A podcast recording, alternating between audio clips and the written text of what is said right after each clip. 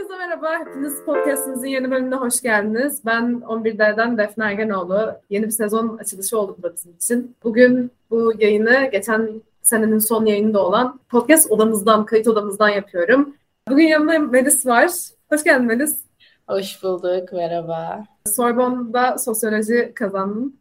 Evet. Ya açıkçası bugün birazcık daha bu işin insani yönünü konuşmak istiyorum seninle. Çünkü hani hepimiz zaten biliyoruz nasıl işliyor, neler olması lazım başvurular için, CV için, hani her şey için. O yüzden artık birazcık daha bu işin insani yönünü seninle konuşmak istiyorum. Birazcık daha sen neler yaşadın oraya gittiğinden beri. Çünkü bir de çok taze senin için. Evet. Sen onu merak ediyorum. Birazcık anlatmaya başlar mısın? Mesela sosyoloji kazandın, oraya gittin. Sonrası. Yani aslında bu insani yönü konuşmak bayağı iyi olur herkes için. Çünkü aslında bu yurt dışına taşınmanın, bir üniversiteye başlamanın çok anlatılmayan ve yaşanan bir yönü oluyor. Hani ben diyorum keşke biri bana neler yaşayacağımı önceden hani söyleseydi. Tamam okula başvurdum, kabulümü aldım, gidiyorum her şey tamam ama yani o kadar büyük bir değişiklik ki aslında yani sadece ülke değiştirmek de değil hani üniversite bile hani aynı ülke içerisinde farklı bir üniversiteye geçmek yani farklı bir eğitim bölümüne geçmek bile çok büyük değişiklikken bunu tamamen farklı bir ülkede yapmak gerçekten hani çok farklı yani olabiliyor. Yani direkt insanı çok de- değiştiriyor ve geliştiriyor aslında. Yani ben daha birkaç aydır buradayım ama hani sokağa çıktığımda gördüğüm şeyleri bile hani artık kolay kolay unutamam yani. Şimdi biraz hani bölümden ve bölümde yaşadığım hani yani ne bekliyordum, neyle karşılaştım gibi biraz bahsetmek istiyorum. Şimdi ben bölüm seçerken aslında herkes hani mesela bana klasik şey diyordu. Bir mesleğin olsun, hukuk oku. Çünkü ben hani zaten TMC'ydim yani. Hani hep sözel daha yatkın hissediyordum kendimi. Çok okumayı seviyordum vesaire. Ama ben böyle şey dedim yani hani ben nasıl para kazanırımdan ziyade onu düşünmeme daha var diye düşünerek kendi ilgi alanıma yönelmek istedim. Hani bu aslında çoğu insanın yaptığı bir şey olmayabiliyor. Hani herkes genelde üniversitede hani ben nasıl zengin olurum, nasıl iyi şartlarda çalışırım, hani ekonomi mi okumalıyım, hukuk mu okumalıyım diye düşünürken ben dedim ki yani benim daha hani buna zamanım var, hani imkanım var. Ben hani üniversitede kendi sevdiğim şeyi yapmak istiyorum dedim. Çünkü hani eminim yani sosyoloji okumak isteyen varsa bunu kime söylediğinde yani özellikle bizden büyüklere çoğu zaman hani aynı tepkiyle karşılaşacak. Peki ne olacaksın yani? Sosyolog olup ne yapacaksın? Hani ne, nerede çalışma planısın? Çok bir sürü soru aldım. Hani çoğu zaman beni vazgeçirmeye çalışanlar oldu. Hani destekleyenler de oldu tabii ki ama ben hani hiç fikrimi değiştirmedim. Çünkü hani ilgi alanımı bulduktan sonra bir işi severek yaptıktan sonra başarının da geleceğine her zaman inanıyorum ben. Hep böyle düşündüm. Ama tabii sosyolojinin de hani bu kadar içine girmeyi beklemiyordum. Şimdi bir kere sosyoloji hani eminim Türkiye'de ve Fransa'da okununca çok farklı iki bölüm. Hani çünkü sosyoloji yani biz toplumu anlama, insanın düşünce yapısını anlama olduğu için ülken ve etrafındaki insanlar değiştikçe senin bakış açın da değişiyor doğal olarak. Mesela ben şahsen Türkiye'de okuyacak olsaydım sosyolojiye başvurmazdım. Yani sosyoloji seçmezdim. Hani benim sosyolojiyi Fransa'da okumak istememin başlıca sebebi hani çok farklı kültürlerin bir arada olduğu, bakış açılarının çok daha açık olduğu, hani insanların başka insanları yargılamadığı, özgür düşüncenin yine hani çoğu yere göre daha iyi. Tabii ki burada da kimse yüzde yüz özgür değil, kimse yüzde yüz istediğini paylaşamıyor. Yani burada da sokaklarda polis, insanlara müdahale ediyor. Yani her yerde olduğu gibi ama hani ben dedim yani hani Türkiye'de okusaydım, okumak isteseydim farklı bir yere yönelebilirdim. Evet ama Fransa'ya gidiyorum. Önümde çok köklü bir üniversitede çok sevdiğim, çok ilgimi çeken bir alanda okuma hani avantajı var ve bunu değerlendirmem lazım diye düşündüm. Yani aslında benim sosyoloji seçmem direkt bu şekilde başladı. Daha sonra okula gidince sınıfa girdiğim an ilk dersim amfi dersiydi. İstatistik dersiydi bu arada. Sınıfa böyle girdim. Dedim yani ben nereye geldim?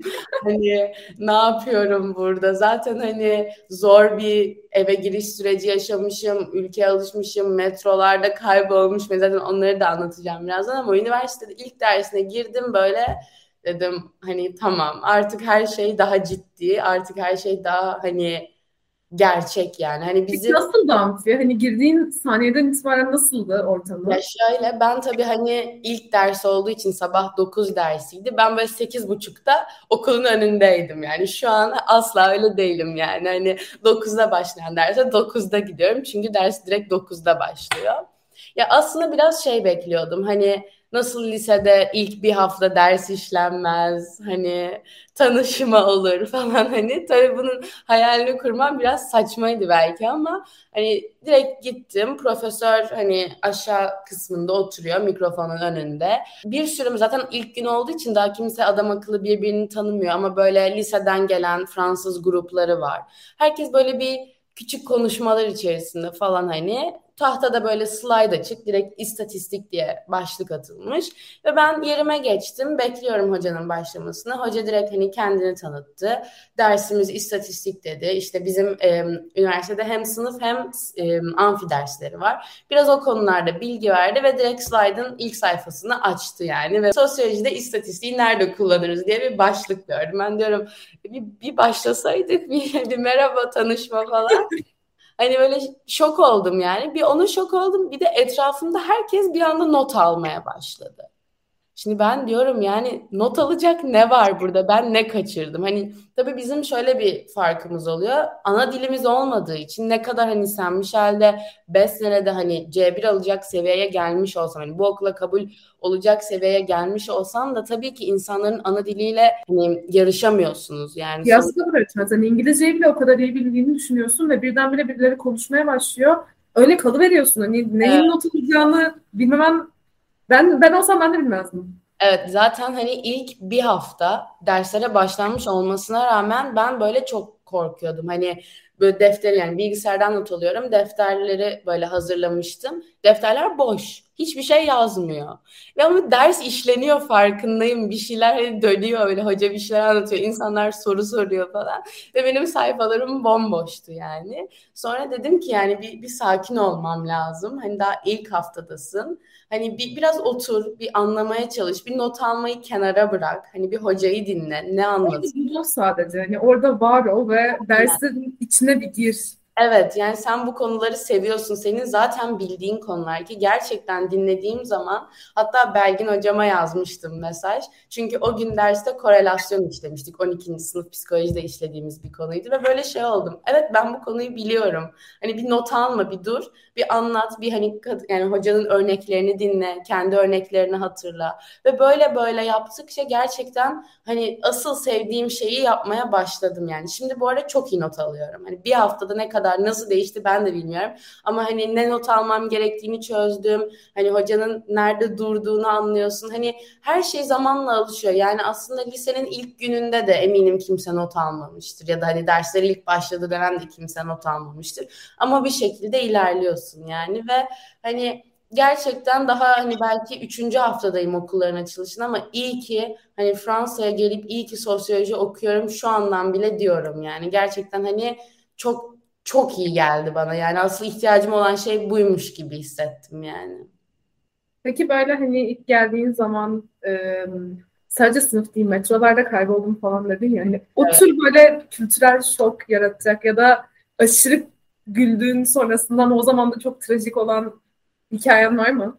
Yani şöyle burada sokak ortasında ağlayıp çığlık attığımı biliyorum gerçekten annemle beraber. Çünkü yani hani o kadar delirttiler ki beni. Şimdi ilk gelişimden yaşadıklarımdan başlayayım. Ben e, bir öğrenci yurdunda hani ev tuttum yani kendi mutfağı, tuvaleti olan bir hani ev tuttum ama öğrenci yurdunda. Ve bu yurdun bir görevlisi var. Onunla anahtar teslim için hani benim geleceğim tarihleri vesaire konuşuyorduk. Ve hani ben ona söyledim ben 1 Eylül şurada şurada geleceğim diye. Ve adam da bana dedi ki tamam saati tekrar yaklaştıkça konuşuruz.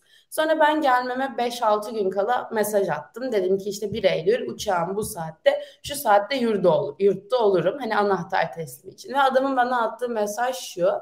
Ben 1 Eylül'de çalışmıyorum. 2 Eylül'de gel sana anahtarı vereyim. Uçağını ayarladın sen. Ben uçak biletimi almışım. Annemle geldiğim için 5 valizle geliyorum. Hani 5 valizleyim. Ve hani değiştirem var. 5 gün kalmış uçağıma. Her şeyimi ona göre ayarlamışım.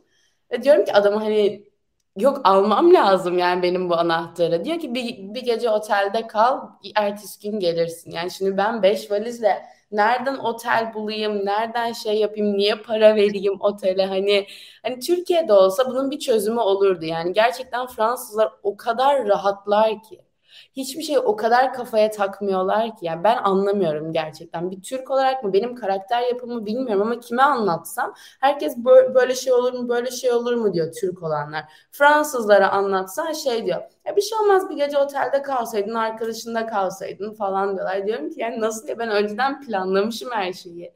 Belki uzun yaşamın sırrı budur böyle kafaya çok da takmamak. Aynen öyle yani hiç çalışmıyorlar hani yani çal böyle kafaya takıp hiçbir şey üzerine düşünmüyorlar. Olursa olur olmazsa canımız sağ olsun kafasındalar sürekli ve ben böyle asla benim yapım değil. Hani benim Türk yapısı da değil benim yapım hiç değil. Hani ben bir de Türklerin üstüne çıkmış. Hani her şeyi planlayan, her şeyi deli gibi düşünen bir insan olduğum için böyle buraya geldim böyle tansiyonum çıkıyor habire. Her Fransızla konuştuğumda tansiyonum yükseldi yani.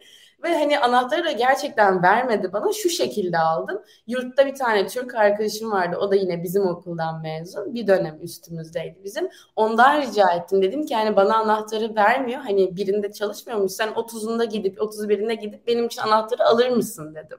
Ve o şekilde gidebildim eve yani. Anahtar teslimini yurt görevlisinden almadım. Arkadaşımdan aldım. Çünkü ısrarla adam vermiyor. İzin günüm o gün diyor artık. Kendine ufak bir tatil planlamış herhalde. O eve girişim zaten bir hani İstanbul'dan başladı adamla mailleşmelerim. Hani geliyorum gelme geliyorum gelme. Orada zaten bir sinirim bozuldu.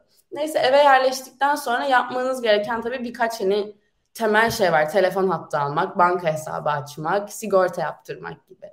Şimdi ben tabii bunu yapan arkadaşlarım var. Hani başka şeylerde mesela Montpellier'de olan bir arkadaşım var. Onunla konuşuyoruz. O bana anlatıyor nasıl yaptığını falan. Ama hani her şehirde ve her mağazada farklı bir şey diyorlar. Her banka şubesi, her telefon şubesi bana farklı bir şey söylüyor.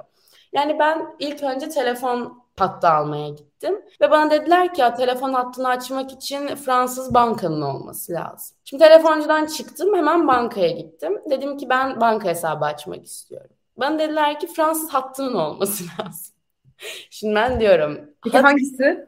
İşte hat için bankaya ihtiyacım var. Banka için telefona ihtiyacım var. Kısım döngü bu. Aynen ve benim hiçbir şey yok. Diyorum ki ama nasıl yapacağım? Yani na, ne yapabilirim? Yani Türk telefonuyla açalım bankayı sonra numara değiştiririz. Olmuyor. Telefoncuya gidiyorum. Hani kredi kartıyla her ay ödeme yapayım. Yani Türk kredi kartı geçiyor neticede.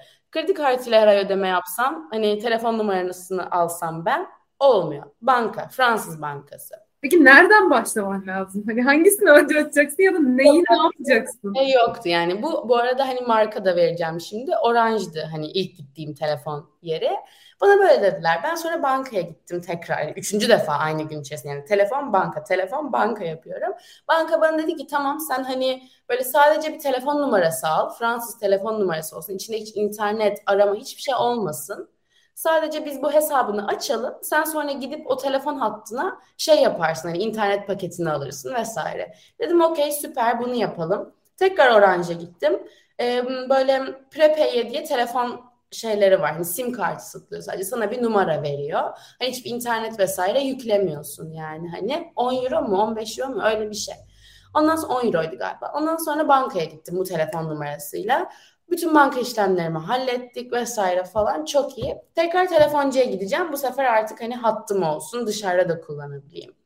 Bu sefer bana dediler ki şimdi düşün yani bir buçuk saat iki saat ben zaten o telefoncuda adamlarla konuşmuşum. Yani ben telefoncuya girdim yine mi sen diyorlar bana. Hani o kadar hani samimileştik artık adamlarla tanıdılar beni derdimi anladılar.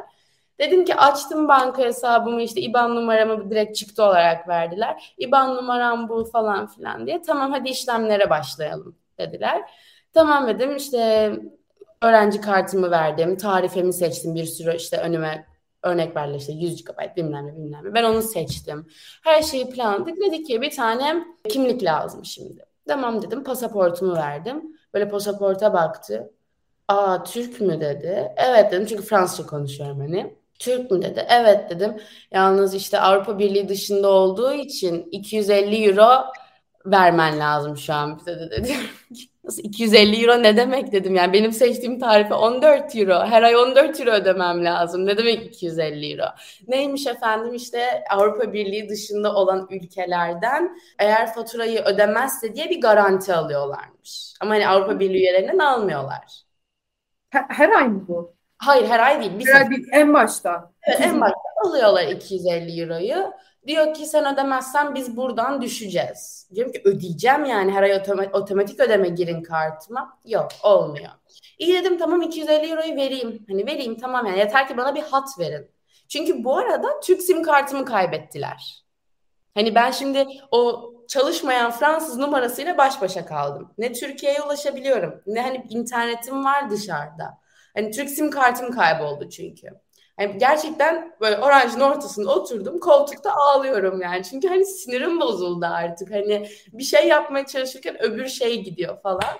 Dedim 250 lirayı tamam Allah aşkına alın benden hattımı verin yani kullanabileyim diyorum. Çünkü hani ben nasıl ödeyeceğim için o 250 lirayı kullanmayacağım. Sonra bana geri verecekler onu garanti olduğu için. Tamam, tamam dedim okey mantıklı. Kredi kartıyla ödeyeceğim diyorum. Hani sonuçta daha banka kartım yok vesaire. Aa kredi kartı kabul etmiyoruz. Banka kartı lazım. Ya diyorum banka kartıma nasıl 250 euro olsun? Türk'üm ben yani. Hani 250 lira kaç Türk lirası siz biliyor musunuz? Bir de bu insanlar bilmiyor mu sonuçta hani işte yeni bankaya gittin, evet. geri geldin. Aynen öyle. Hani diyorum anne ne yapacağız? Anneme bilmiyorum ne yapabilir? Kredi kartıyla ödeyebiliriz yani bir tek. İşte kredi kartı kabul etmiyoruz. Banka kartı olmasa. Diyorum nakit vereyim. Siz sonra bana geri. Hani artık her şeyi diyorum. Her çözülebilecek şeyi söylüyorum yani. Kabul etmiyorlar. Hani bu arada Montpellier'deki arkadaşımla deli gibi konuşuyorum. Diyor ki benden böyle bir şey istemediler.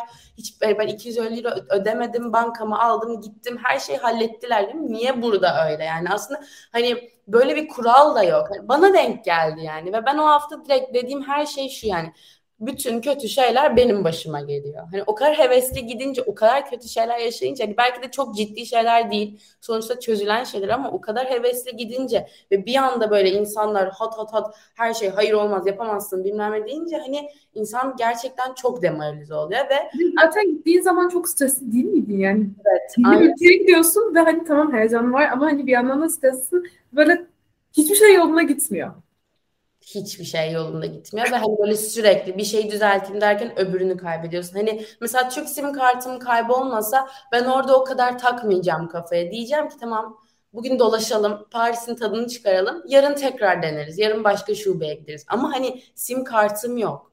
Hani Türk numaram yok. Yani telefonum hiçbir şekilde çalışmıyor yani. Ve mesela annem yanımda olmayabilirdi. Hani benim bir sürü arkadaşım tek başına gitti oraya. Hani şimdi tek başıma gitsem ne yapacağım? Telefonum yok sokakta. Daha bir gün olmuş geleli. Ne yapacağım yani? Hani iyi ki annem vardı ki yanında en azından birine ulaşabiliyorum telefon. Annem o gün bana mağazada şey dedi. Çok hani komikti o bu kadar şeyin üstüne senin Fransızcayı tam olarak öğrendiğini orada adamlarla ettiğin kavgadan anladım dedi. Çünkü yani daha bir gün önce gelmişsin ve hani adamlarla Fransızca tartışıp hani hakkını savunabiliyorsan sen öğrenmişsin bu Fransızcayı korkacak hiçbir şeyin yok dedi yani. Dedim evet gerçekten çünkü bilmiyorum sinirlenince içimden bir anda böyle bir Fransız çıktı ve böyle hiç, hiç düşünmeden direkt Fransızca konuşmaya başladım yani. Hani diyorum çünkü almam lazım o hattı yani nasıl bilmiyorum ama alacağım falan. Bu arada sonra yani oradan çıktık. Hatta almadım tabii ki. Başka bir yere gittik free diye. Ve gerçekten öneriyorum yani gelecek varsa direkt oraya gidin. 5 dakikamı almadı. Direkt yeni telefon numarası, sim kartı, tarife hiçbir kimlik dahi istemedi. Otomatik ödemeyle kredi kartının çok rahat halloldu ve böyle şey dedim. Okey tamam hani şimdi bir şeyler düzelmeye başlıyor belki de dedim ve yok yani. Onun bir haftası her yani devamı o kadar daha da kötü oldu ki her şey yani. Diyorum en azından telefonum var falan diye gezmeye başladım. Yani telefon hattım da olmayabilirdi falan demeye başladım. Çünkü yani alışma süreciyle okulu vesaire aynı anda götürmek gerçekten çok zor oluyor. Hani... O yüzden önce gitmek aslında avantajlı hani bunların hepsini öncesini halletmek. Ama bir yandan da hani hani korktuğun şeyden daha büyük oluyor ya korkunun kendisi. Evet. O Aynen. heyecan. O yüzden bir yandan da öncesinde gittin ama bunların hepsi arka arkaya geliyor ve sonra hemen okul başlıyor. Ve okuldan evet. vakit zaten bir yandan. Aynen öyle ama şey diyorum yani iyi ki hani ben benim okulum 12 Eylül'de açıldı. Ben 1 Eylül'de gittim. Yine bir 10 gün 11 günüm vardı. Dedim ki hani iyi ki erken gitmişim çünkü hani dersten çıkıp bir de telefon numarası almakla gerçekten uğraşamazdım. Çünkü hani bir kere ilkokul günüm benim pazartesileri en yoğun günüm 9'dan 5.30'a kadar dersim var. Hani bu alıştığımız bir tempo da değil bizim ve hani çünkü bir ders iki saat sürüyor. İki saat amfide oturuyorsun ve biri sana ders anlatıyor. Hani ne ara var ne bir şey var. 9'dan 5.30'a kadar ilk gün eve geldim ağlıyorum. Sadece ağladım yani. Ben paso ağladım. Hani ya yapamayacağım bu ne çok yoruldum. Bir de kol çantası taşımıştım sırt çantası değil. Kolum koptu. Her yere o bilgisayarı, iPad'i, defterleri taşımaktan. Diyorum yok yapamıyorum ben ne yapacağım falan filan. Ama ikinci, üçüncü günden sonra hani çok rahatladı okulda. Ama yani ilk bir hafta gerçekten çok zordu. Bir kere şu an mesela vize, vize de hani yine yabancı öğrenci olmanın, Avrupa Birliği dışından gelmenin bir sıkıntısını daha yaşadım vize onayında. Buraya geldikten sonra vizenizi onaylatmanız gerekiyor. Çok basit bir işlem. Online giriyorsun, pasaport numaran, vize numaran direkt onaylanıyor. Direkt onaylanıyor yani. Ben girdim. Girdim bilgilerimi, adım soyadım her, her türlü bilgiyi girdim. Sonra bir baktım benim öğrenci vizemin çıkış tarihi 5 Eylül. Hani benim e, turist vizem de vardı. Yine Fransa'dan alınmış. Hı hı. Şimdi ben e, buna emin olmak için yurt yani Türkiye'den çıkarken de adama dedim ki öğrenci vizemle dışarı çıkıyorum. Adam da bana dedi ki yani pasaport memuru. Adam dedi ki tamam sıkıntı yok. O yüzden yurt dışı çıkış harç buluna ihtiyacın yok dedim süper. Sonra ülkeye girerken yine Fransız pasaport müdürüne öğrenci vizemi verdim. Hani öğrenciyim vesaire belgelerimi de çantamda isterse vereceğim. Tamam dedi, kaşeledi. Ama bir baktım ben aslında yani öğrenci vizesiyle girmemişim.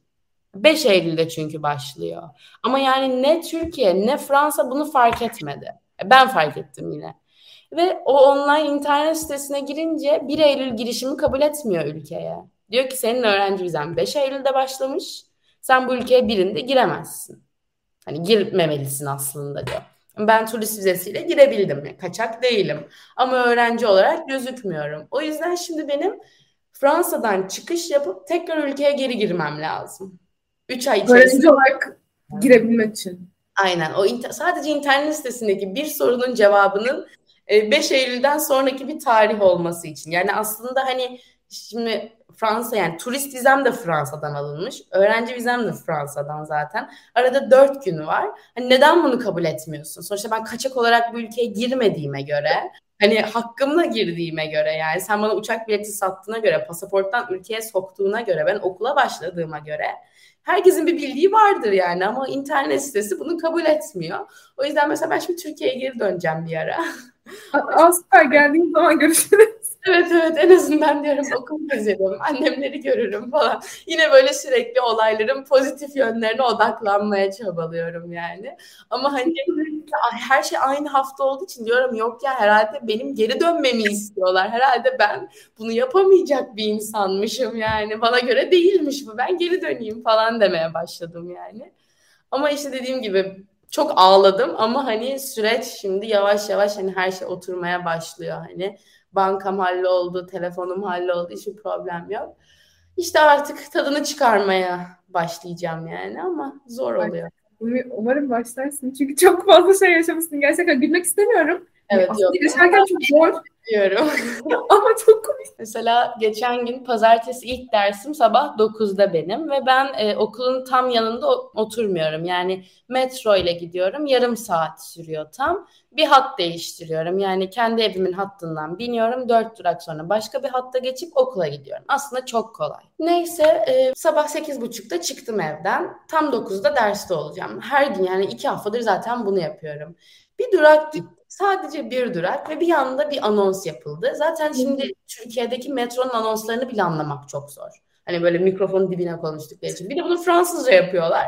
Ben iyice kopuyorum.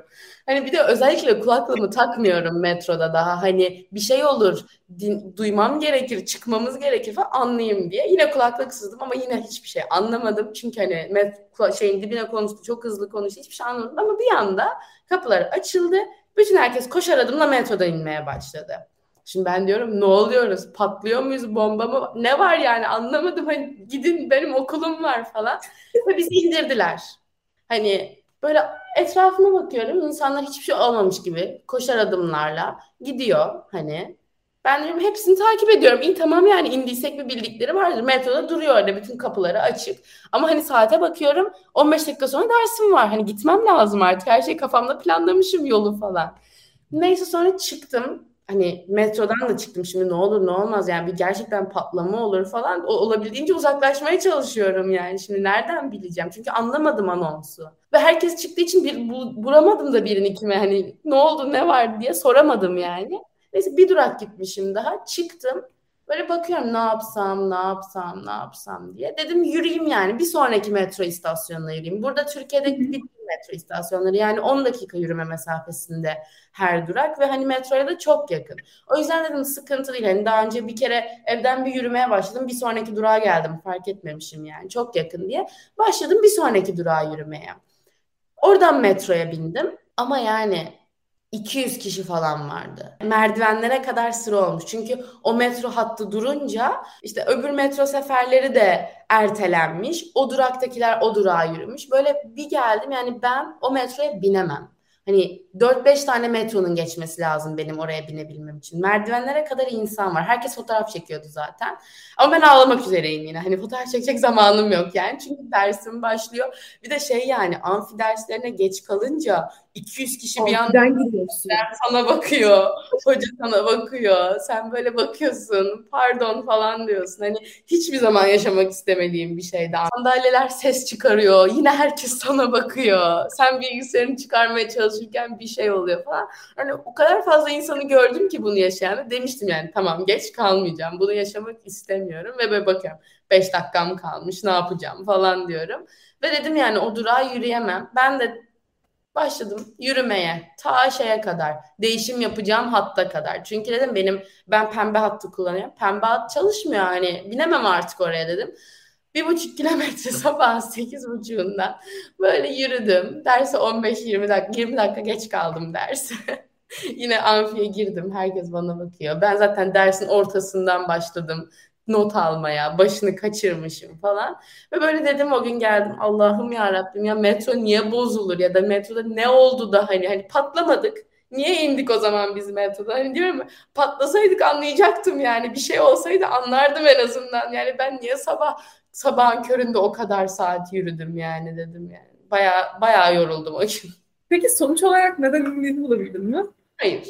Hala Hala bilmiyorum. Yani şöyle Fransa'nın metrolarında şöyle her yere yazıyorlar bunu zaten. Unutulan bir çanta, bir torba olduğu zaman o hattı kapıyorlar. Yani o metroyu daha doğrusu kapıyorlar. Hani bomba olabilir, şüpheli şey diye. Oraya bir ekip gönderiyorlar. Ama yani hani o kadar fazla insan biniyor bir gün içinde. Bir ikisi kesinlikle torbasının çantasını unutabilir yani anladın mı? Ve hani buraya geldiğinden beri bir gece de dışarı çıkmıştım. Eve dönmeye çalışıyorum. 15 dakika durakta metro bekledim ki duraklar yani metrolar 3-4 dakikada bir geliyor. Yine biri çantasını unutmuş ya da bırakmış artık neyse. O yüzden o metroyu kapatmışlar. E, o metroda hani yolun ortasında kapalı olduğu için öbür seferleri de etkiliyor. Yani o yüzden ben artık yani okula nasıl git alternatif okula gidiş yolları bulmaya çalışacağım. Çünkü anlaşılan bu metrodan çok çekeceğim ben yani. Neden ya bir buçuk kilometre yürümek bence gayet mantıklıydı. Ve 15 dakika geç kalarak derse yine Allah'ım o o yani hani walk of shame derler ya hani utanç yürüyüşü. Gerçekten amfi salonunda onu yapıyorum. Bir de daha okulları çözemedim. Biz yani okulu çözemedim. Bizim amfinin bir alt kapısı var bir de üst kapısı var. Şimdi umut ediyorum üst kapıdan girerim. Çünkü alt kapıdan girersem ilk gördüğüm şey hocanın masası. hani diyorum kapıyı açtım Allah'ım umarım üst kattır üst kat dedim. Bir baktım hocayla göz göze geldim. Allah dedim. Kadına bonjour diyerek girdim 15 dakika geç. Kadın da bana gelip bonjour yaptı. Bir de düşünsene bunun Türkiye'de olduğunu. Hani birisi Osman Bey metroda hemen şuranın aşağısında unutuyor ve hani full metro kapanıyor. İmkansız gerçekten o kadar e, sosyal hayatı o kadar her şey etkileyen bir şey olurdu ki yani. Ben hatırlıyorum bir kere Osman Bey metrosu kapanmıştı bir intihardan dolayı. Ve ben böyle şey olmuştum hani Allah'ım hani Ne yapacağız? Eve nasıl gideceğiz? Bir de daha küçüğüz hani lisedeyim. Eve nasıl gideceğim falan. Şimdi bir daha Paris'te yaşıyorum bunu. Hani şey oluyorum. eve nasıl eve dönmek istiyorum sadece falan. Gerçekten zordu yani. Gerçekten yorucuymuş. Peki hmm. böyle hocalarla falan yaşadığın böyle hani ya da sınıftakilerle yaşadığın böyle komik bir diyalog falan var mı? Ya ilk başlarda ya şöyle üniversite ortamını kabul edeceğim. Daha sosyal bir ortam bek. İnsanlar herkes yeni olur, herkes birbiriyle tanışmaya çabalar gibi bekliyordum ama belki de hani ben Fransa Devlet Üniversitesi'nde olduğum için çünkü international üniversitelerde okuyan arkadaşlarımı biliyorum. Hani çok fazla etkinlik oluyor. Herkes birbiriyle tanışıyor. Bir sürü hani mesela İspanyolu var, İtalyanı var, Türkü var. Hani bizim dönemdeki yani bizim sosyoloji lisans 1'de bir tek ben Türk'üm diye biliyorum. Yani hani ve herkes ana dili gibi Fransızca konuşuyor. Şimdi o yüzden mesela ilk bir sosyalleşirken biraz zorlanıyorsun. Hani bir de bizim kampüs hayatı çok fazla yok bizim kampüste. Biz yeni açılan farklı bir kampüsteyiz. Sorbonne'un ana kampüsünde değiliz.